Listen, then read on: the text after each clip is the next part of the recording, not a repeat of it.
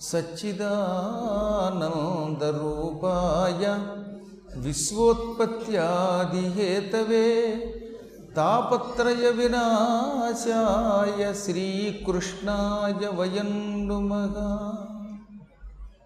బలరాముడు తీర్థయాత్రలకు బయలుదేరాడు. తీర్థయాత్రలకు వెళ్ళేటటువంటి వాడు ఎటువంటి నియమములు పాటించాలో మనం చెప్పుకున్నాం. ఆయన మహాత్ముడు. విష్ణువులో ఒక భాగం సంకర్షణుడని పిలువబడేటటువంటి దేవుడు వ్యూహచతుష్టయంలో రెండోవాడు అయ్యుండి కూడా ఆయన మద్యపానం చేసి తీర్థయాత్రలకు వెళ్ళాడు. నియమోల్లంఘన చేశాడు.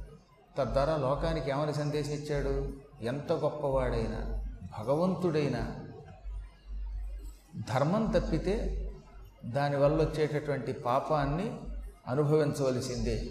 మహాత్ముడు కూడా పాపం చేస్తే ప్రాయశ్చిత్తం చేసుకోవలసింది అని లోకానికైనా చాటవలిచాడు మీరు ఎప్పుడైనా చూడండి భగవంతుడు కూడా తను ఏదైనా చేస్తే దానికి వెంటనే ఒక ప్రాయశ్చిత్తం చేసుకుంటూనే ఉంటాడు. కృష్ణావతారంలో కానీ రామావతారంలో కానీ బలరామావతారంలో కానీ ప్రతి అవతారంలోనూ ఆయన కూడా మానవుడిగా ప్రవర్తించినప్పుడు దానికి తగిన ప్రాయశ్చిత్తం చేశాడు. ఆయన తండ్రికి పితృకార్యాలు చేశాడు. ఆయన తద్దినాలు పెట్టాడు. అన్ని కార్యక్రమాలు చేశాడు ఆయన. భగవంతుడు ఎప్పుడు కావాలని ధర్మాన్ని ఉల్లంఘించడు. ఇప్పుడు ఈ బలరాముడు వచ్చే సమయానికి అందరూ లేచారు నిలబడ్డారు. ఒక్క సూత మహర్షి మాత్రం లేవలేదు నిలబడలేదు నమస్కారం చేయలేదు. ప్రత్యుత్థానం చేయకపోవడంతో ఈయన కోపం వచ్చింది. పోనీ ఈయన ఏమైనా ధర్మములు ఎరగనివాడా? పౌరాణిక స్థానంలో కూర్చున్నవాడు ఎవరొచ్చినా లేవకూడదు. కన్న తల్లైనా తండ్రైనా భగవంతుడైనా గురుడైనా లేవకూడదు అని ఆయనకి తెలుసు. ఒకసారి ఇక్కడ కూర్చున్నాక స్వస్తి అనకుండా లేస్తే ఆ లేవడం వల్ల ఆయనకి కాదట నష్టం లోకానికి నష్టం. ఇక్కడ కూర్చున్నవాడిని నేను చివరిలో లోపల కానీ పైకి కానీ స్వస్తి అనాలి. ఒక్కోసారి పైకి అనకుండా లోపల కూడా అనొచ్చు. మొత్తం మీద స్వస్తి అనుకుని లేవాలి. అలా లేవకుండా మధ్యలో లేచిపోయి అనుకోండి ఎవరో వచ్చారని తొందరపాటుతో అప్పుడు ఆ ప్రాంతం పన్నెండేళ్ళు కరువుతో నిండిపోతుంది. అంత దోషం. పన్నెండేళ్ళు టెక్క. ద్వాదశ వర్ష క్షామం అన్నారు. అందుకనే పెద్దలు పొరపాటు కూడా లేవద్దురా నాయన అనేవారు నేను ఇవాళ ఒక గొప్ప దృశ్యం చూశాను. ఇందాక ఇక్కడ వాళ్ళు కూడా చెప్పారు. ఇక్కడ నిత్యం పురాణం చెప్పిస్తున్నారంటే హరిగారు. ఎవరు వచ్చినా రాకపోయినా ఒక ఆయన వచ్చి కూర్చొని శుభ్రంగా పురాణం చెప్పి సాయంకాలం ఈ ఆరు గంటల సమయానికి ఇబ్బంది లేకుండా స్వస్తి చెప్పుకుని వెళ్ళిపోతున్నారు ఆయన. అసలు యావజ్జీవితం ఒక ప్రాంతంలో పురాణం జరుగుతోందంటే ఆ స్థలం నైమిశారణ్యంతో సమానం. తెలిసిన మీకు? నైమిషారణ్యంలో వెయ్యేళ్ళే జరిగింది. కానీ భూలోకంలో చెప్పారు ఏ దేవస్థానంలో అయినా విడిచిపెట్టకుండా ఒక ఆరు నెలల పాటు ఏకధాటిన ఒక పురాణ ప్రవచనం జరిగితే ఒక వ్యక్తి అలా పురాణం చెప్పుకుంటూ పోతే ఆ స్థలం నైమిశారణ్యం కంటే ఉత్కృష్టమైన స్థలమని ఆ ప్రవచనము సత్రయాగమని పిలువబడుతుందని పెద్దలు చెప్పారు. ఆరు నెలల కంటే ఎక్కువ కాలం జరిగితే దాన్ని సత్రయాగం అంటారు గుర్తుపెట్టుకోండి. అంటే ఇక్కడ నిత్య సత్రయాగం చేసుకున్నారు ఎవరు వచ్చినా రాకపోయినా వేళక మైకు పెట్టుకుని అది పారాయణ చేయటం మాటలు కాదు. అంటే ఇక్కడున్న ప్రతి అంగుళమంగుళం ఆ పురాణ శ్లోకాలతో పురాణ ప్రవచనంతో నిండిపోతుంది. తద్వారా ఈ క్షేత్రం ఒక అపూర్వ క్షేత్రం అవుతుంది. అలా నిత్యం జరుగుతోంది కాబట్టి మేము రాగలుగుతున్నాం. దీంట్లో ఇంకొక గూఢార్థం ఉంది అంతరార్థం ఉంది. అందరూ అడిగారు ఏమండి ఇక్కడికైతే నలభై ఐదు రోజులు ఇస్తున్నారు మీలాంటి వాళ్ళంతా వస్తున్నారు ప్రతి సంవత్సరం ఎంతోమంది వచ్చి పుణ్యాత్తులు పురాణం చెబుతున్నారు ఒక్కోసారి నలభై రోజులు తొమ్మిది రోజులు ఇరవై ఏడు రోజులు దాదాపుగా సంవత్సరంలో చాలా కాలం ఇక్కడ పురాణాలు జరుగుతున్నాయి ఇన్ని మంచి కార్యక్రమాలు ఇక్కడే ఎందుకు జరుగుతున్నాయి అని నిన్న ఇందులో ఉన్న ఒక పెద్ద మనిషి అడిగాడు. దానికి గల కారణం చెప్పమంటారా? ధర్మమూర్తి ఎవడైనా దీనిని నిర్వహిస్తే ఆ ధర్మమూర్తి యొక్క సత్సంకల్పం వల్ల ఈ ప్రాంతం నైమిషారణ్యం అవుతుంది ఇక్కడ సత్రయాగం జరుగుతుంది. దానికి పూర్తిగా మూలకారకులు ఇంకా కర్త కర్మక్రియ హరిప్రసాద్ గారు. ఇంకా ఆయన్ని ప్రశంసించటం అనకూడదు. దీన్ని నేను మంగళాశాసనం అంటున్నాను. నేను మంగళాశాసనం చేస్తున్నాను. మీరు కూడా దానికి అనుకూలంగా ఉంటే తప్పట్లు కొట్టకేం పర్వాలేదు. అంటే ఇది కూడా ఒక నైమిషారణ్యం ఎందుకు చెప్తున్నాను నేను? కొందరేమో కూర్చుని పురాణం చెప్పి వెళ్ళిపోతున్నారు. కొంతమంది ఏమో ఏదో కారణం చేత ఏదో మూల నుంచి చెప్పి వెళ్ళిపోతున్నారు. ఈ చెప్పేవాళ్ళంతా చెట్ట చివర స్వస్తి అని వెళ్ళిపోతారు. ఈ వెళ్ళడం వల్ల ఈ ప్రాంతం పవిత్రం అవుతుంది ఎవరైనా స్వస్తి అనకుండా మధ్యలో లేచిపోతే అప్పుడు పన్నెండేళ్ళు కరువు వస్తుంది. అలా ఒకనొకప్పుడు భూమండలంలో కరువు వచ్చింది. ఆ కరువు కాలంలో అత్రి మహర్షి భార్య అనసూయాదేవి గుంట తవ్వి నీళ్ళు బయటికి తీసి ప్రజల్ని రక్షించవలసి వచ్చింది. పన్నెండేళ్ళు ఎందుకు భూమండలంలో ఇంత పెద్ద కరువు వచ్చింది అని ఋషులంతా బ్రహ్మను అడిగారు. అడిగితే అప్పుడు ఆయన అన్నాడు పౌరాణికుడు పురాణం చెబుతున్నవాడు లేక వేదపారాయణ చేస్తున్నవాడు మధ్యలో లేచి వెళ్ళకూడదు. ఆ కార్యక్రమం పూర్తి చేయాలి. ఏదైనా సరే మొత్తం మీద ఈ పూట ఒక గంటో గంటన్నరో అనుకున్నాడు. అయ్యాక స్వస్తి అని దాన్ని ముగించి వెళ్ళాలి. అలా కాకుండా మధ్యలో ఏదో కారణం చేత కోపగించో ఇంకేదో ఉద్దేశంతో లేచి వెళ్ళిపోతే అప్పుడు ఆ ప్రాంతం అంతా కరువుతో నిండుతుంది. అందువల్ల ఇక మీదట అలా చెయ్యొద్దు అని బ్రహ్మ ఆజ్ఞాపిస్తాడు శివపురాణంలో ద్వాదశ జ్యోతిర్లింగాల మహిమలో. కాబట్టి ఎందుకు చెబుతున్నారు ఇదంతా? అంటే ఇదంతా ధర్మరాజు లాంటివాడు యమధర్మరాజుకే ధర్మములు చెప్పినవాడు రాజఋషి బలరాముడికి తెలియక కాదు అయినా కాలప్రభావం వల్ల మద్యపాన ప్రభావం వల్ల సూత మహర్షి లేవకపోతే కొర కొర చూశాడు. మళ్ళీ చూశాడు ఇంకోసారి చూశాడు. ఎందుకు ఇన్నిసార్లు చూశాడు తెలుసా? ఇప్పుడైనా లేస్తాడేమోనని మనం ఒక్కోసారి అవతలాన్ని అని చూసామంటే మరి ఇప్పుడైనా లేచి దండం పెట్టరా అని అనమాట కానీ ఆ మాత్రం అర్థం చేసుకుంటారు ఎవరైనా. సూతుడికి అర్థమయ్యింది.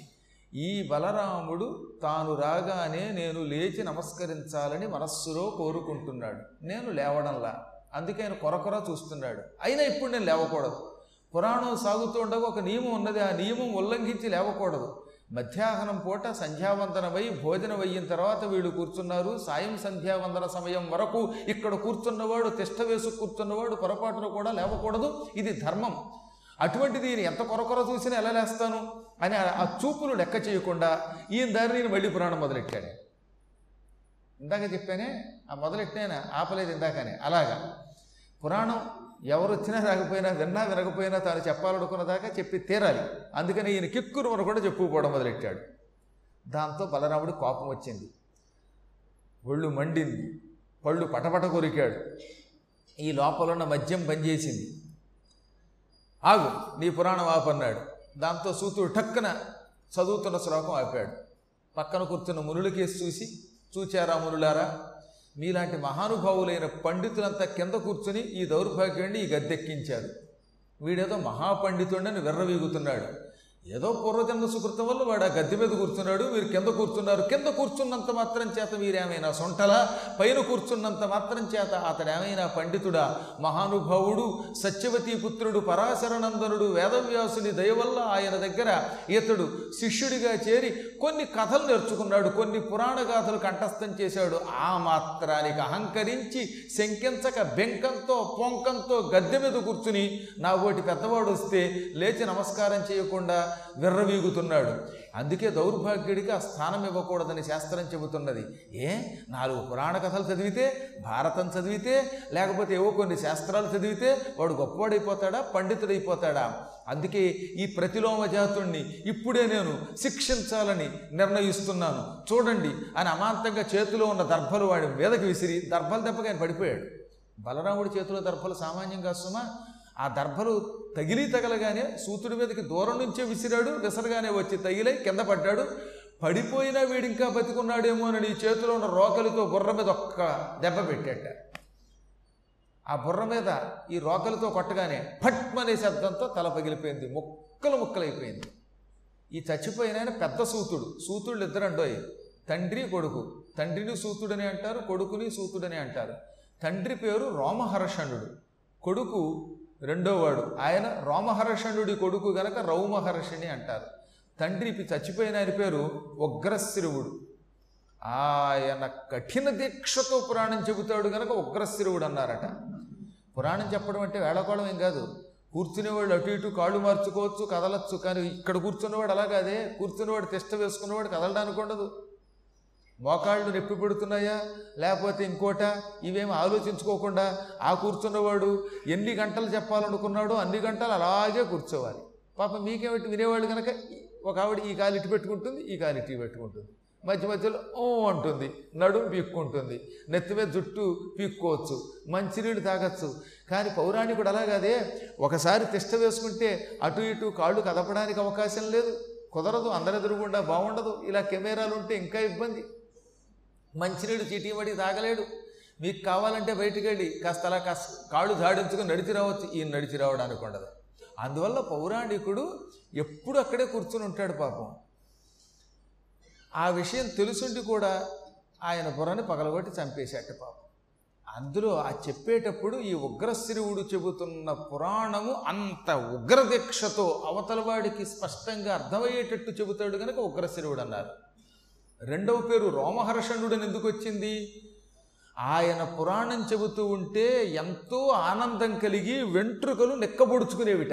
ఆయన పురాణం చెబితే స్పష్టంగా అర్థమయ్యేదండి. అందులో కథ ఎవరికి అర్థం కాకపోవడం ఉండదు. కొంతమంది వాళ్ళ దారిని వాళ్ళు ఏదో సంస్కృతంలో లొడలొడ చెప్పకపోతే అవతలవాడికి అర్థం కాక బుర్ర పీక్కుని వెళ్ళిపోతారు. కానీ ఈయన చెబితే అవతలవాడికి కథ సూటిగా గుండెల్లో గుచ్చుకుంటుంది. స్పష్టంగా అర్థమవుతుంది. అసలు అర్థం కానివాడు ఉండడట. పైగా ఆయన కొన్ని కొన్ని కథలు చెబుతూ ఉంటే శరీరం ఆనందంతో నిక్కబొడుచుకుంటుంది. రోమములంటే వెంట్రుకలకు ఆనందం కలిగి ఇలా నిలబడిపోయేవిట. అందుకని రోమహర్షణుడు అన్నారు అంతటి గొప్పవాడు ఆయన అటువంటి వాడిని ఒక్క దెబ్బకి ఆ తండ్రిని చంపేశాడు. పక్కనే వాళ్ళ అబ్బాయి కూడా ఉన్నాడు. ఈయనకి ఎప్పుడప్పుడు రెస్ట్ ఇచ్చి ఓ రోజు ఈయన చెబితే ఓ రోజు ఆయన తండ్రి కొడుకు ఇద్దరు పురాణం చెప్పే అవకాశం అక్కడే ఉంది. తండ్రి కొడుకులు ఎలా అయితే అప్పుడప్పుడు వ్యాపారంలో చేస్తారో తండ్రి కొడుకులు అప్పుడప్పుడు ఎలా అయితే వ్యవసాయం చేస్తారో అలాగే ఈ తండ్రి కొడుకు అప్పుడప్పుడు పురాణములు మార్చుకొని ఒకసారి తండ్రి చెబితే ఒకసారి కొడుకు చెబుతూ ఉండేవాడు.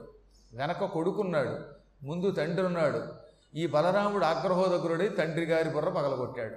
అలా పగలగొట్టగానే తెల్లగా ఉండే బలరాముడి శరీరం నల్లగా మారిపోయింది ఒక్క దెబ్బకి. బ్రహ్మహత్యా పాపం. మహానుభావుడు రామహర్షణుడు అంటే మాటల ఎన్ని పురాణములు చెప్పాడు ఎంత ధర్మం సూక్ష్మాలు తెలుసుకుని లోకానికి అందించాడండి ఆయన.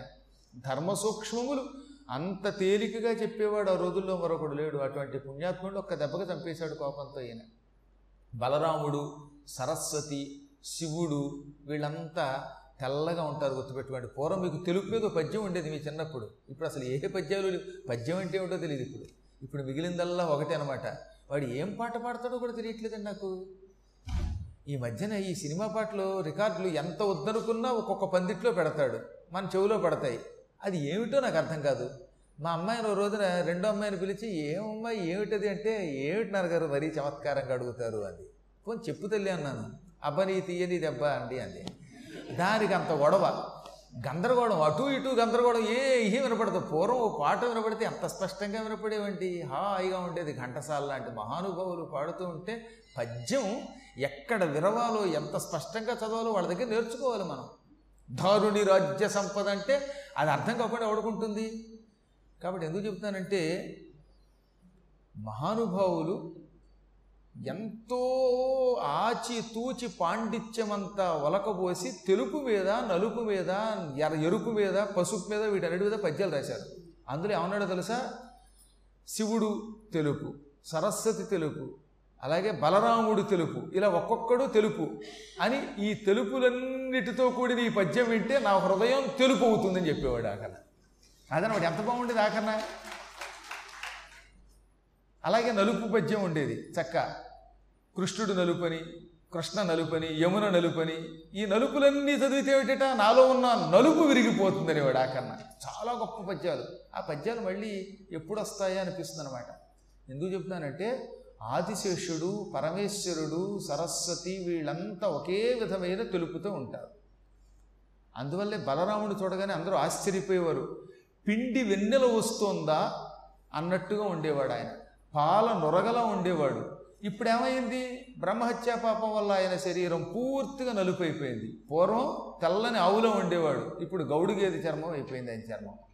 ఆయన వస్త్రం బాగా చక్కగా ఉతకబడి ఉండేది. ఆ వస్త్రం నుంచి సువాసన వచ్చేది. ఇప్పుడు ఆ వస్త్రం ఎరుపెక్కింది. రక్తంతో నిండిపోయింది. నెత్తురు వాసన. అలాగే కుళ్ళిపోయిన చేపల వాసన రావడం మొదలుపెట్టింది. బ్రహ్మహత్య చేసిన వాడి శరీరం అంతా ఒక రకంగా పాడైపోతుంది. అప్పుడు ఆ శరీరం నుంచి దుర్వాసన వస్తుంది. దాంతో ఆయన తెల్లబోయాడు. ఋషులు హాహాకారాలు చేశారు. దేవతల పైనుంచి అహో అధర్మం అధర్మం అని అరిచారు. బలరాముడు తెల్లబోయాడు. మత్తు దిగిపోయింది. ఏం చేయాలో అర్థం కాలేదు. కానీ అప్పటికే అయిపోయింది హత్య. హత్యాపాపం ఆయన్ని చుట్టుకుంది. అందుకని ఆయన తెల్లబోయి మహర్షులకేసి తిరిగి దీనంగా అన్నాడు మహర్షులారా. తీర్థయాత్రలు చేయవలసిన వాడు ఏ ఏ నియమాలు పాటించాలో ఎరిగిన వాడినయ్యుండి కూడా అది మరిచిపోయాను. అందుకే ఈ రోజు నుంచి నేను ఒక శాసనం చేస్తున్నాను. పురాణ గాథలు వినడానికి గురువుల దగ్గరికి వెళ్ళేటటువంటి వాడు వ్యసనములతో వెళ్ళరాదు. వెళ్ళే ముందు ఏ విధమైన తాగుడు లాంటివి త్రాగి వెళ్ళరాదు. నియమంతో వెళ్ళుగాక. అలా వెళ్ళని వాడికి మహాపాపాలు వచ్చి నరకం పాలైపోగాక అని చెప్పించాడు అందుకని ఇక మీదట బలరాముడి శాపం వల్ల ఎప్పుడైనా పురాణములు వినడానికి వచ్చేటటువంటి వాళ్ళు వ్యసనములు లేకుండా రావాలి. ఒకవేళ రాత్రి అయ్యేసరికి పుచ్చుకునేవాడు కూడా ఈ కాసేపు పుచ్చుకోకుండా పవిత్రంగా రావాలి. పాలు పుచ్చుకోండి పర్వాలా. మజ్జిగ పుచ్చుకోండి ఏం పర్వాలా. మంచినీళ్ళు తాగండి. అంతేగాని వేరే పదార్థములు మాత్రం అపవిత్ర పదార్థాలు మాత్రం పుచ్చుకొని ఇక్కడికి రాకూడదు. మాంసాహారం భుజించి రాకూడదట. ఈ కాసేపు శరీరము శరీరంలో ఉన్న ఆహారము మనస్సు అన్నీ శుద్ధితో ఉండాలి. చెత్తా చెదారం తినకూడదు. చెప్పాడండి. మసాలాలు చెత్తా చెదారం తిని ఉపన్యాసానికి వస్తే కూడా మనలో రజోగుణం పెరుగుతుంది. బయట బడ్డీ కొట్లో పెట్టాడు కదా అని అక్కడ మంచూరియా నానా చెత్తా చెదారం తినేసి వస్తే అప్పుడు దానివల్ల ఏమవుతుందనమాట ఈ విన్న పురాణం వల్ల రావలసిన ఫలితం రాదు సరిగదా అపఫలితం వస్తుంది. కనీసం ఈ రెండు గంటలైనా పవిత్రంగా ఉండాలి అని శాసనం చేసి ఆ తర్వాత ఋషులారా ఏం జరిగిందో జరిగింది. దాన్ని వెనక్కి తీయలేము కాలాన్ని తిప్పడం మన వల్ల కాదు. హత్య చేశాను. ఈ హత్య వల్ల నా శరీరపు రంగే మారిపోయింది. ఈ హత్యకి నేను ప్రాయశ్చిత్తం చేసుకోవాలి. బలరాముడు ఒక తప్పు చేసి ఆ తప్పుకి ప్రాయశ్చిత్తం చేసుకున్నాడు అని ప్రజలు గ్రహించి వాడు కూడా తప్పులు చేయకుండా ఉంటారు చేస్తే ప్రాయశ్చిత్తం చేసుకుంటారు. నేనేదో అవతారమూర్తినని ప్రాయశ్చిత్తం చేసుకోకుండా నా యోగశక్తితో ఈ పాపం తొలగించుకుంటే రేపటి నుంచి జనమంతా ఇలాంటి పాపాలు చేస్తారు.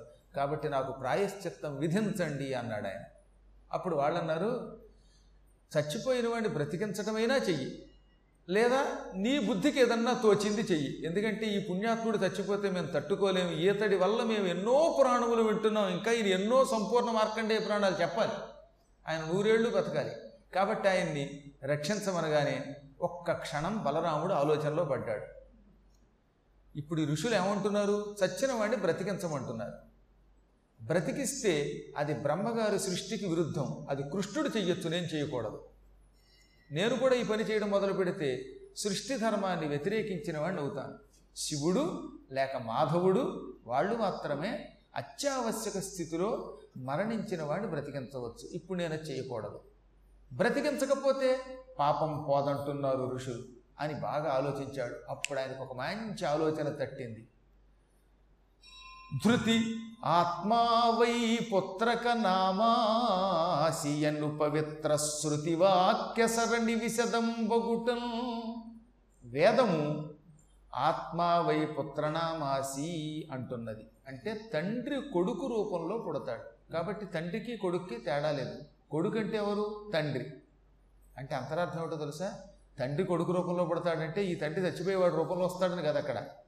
తండ్రి యొక్క పుణ్యము పాపము ఈ రెండు పుత్రుడి రూపంలో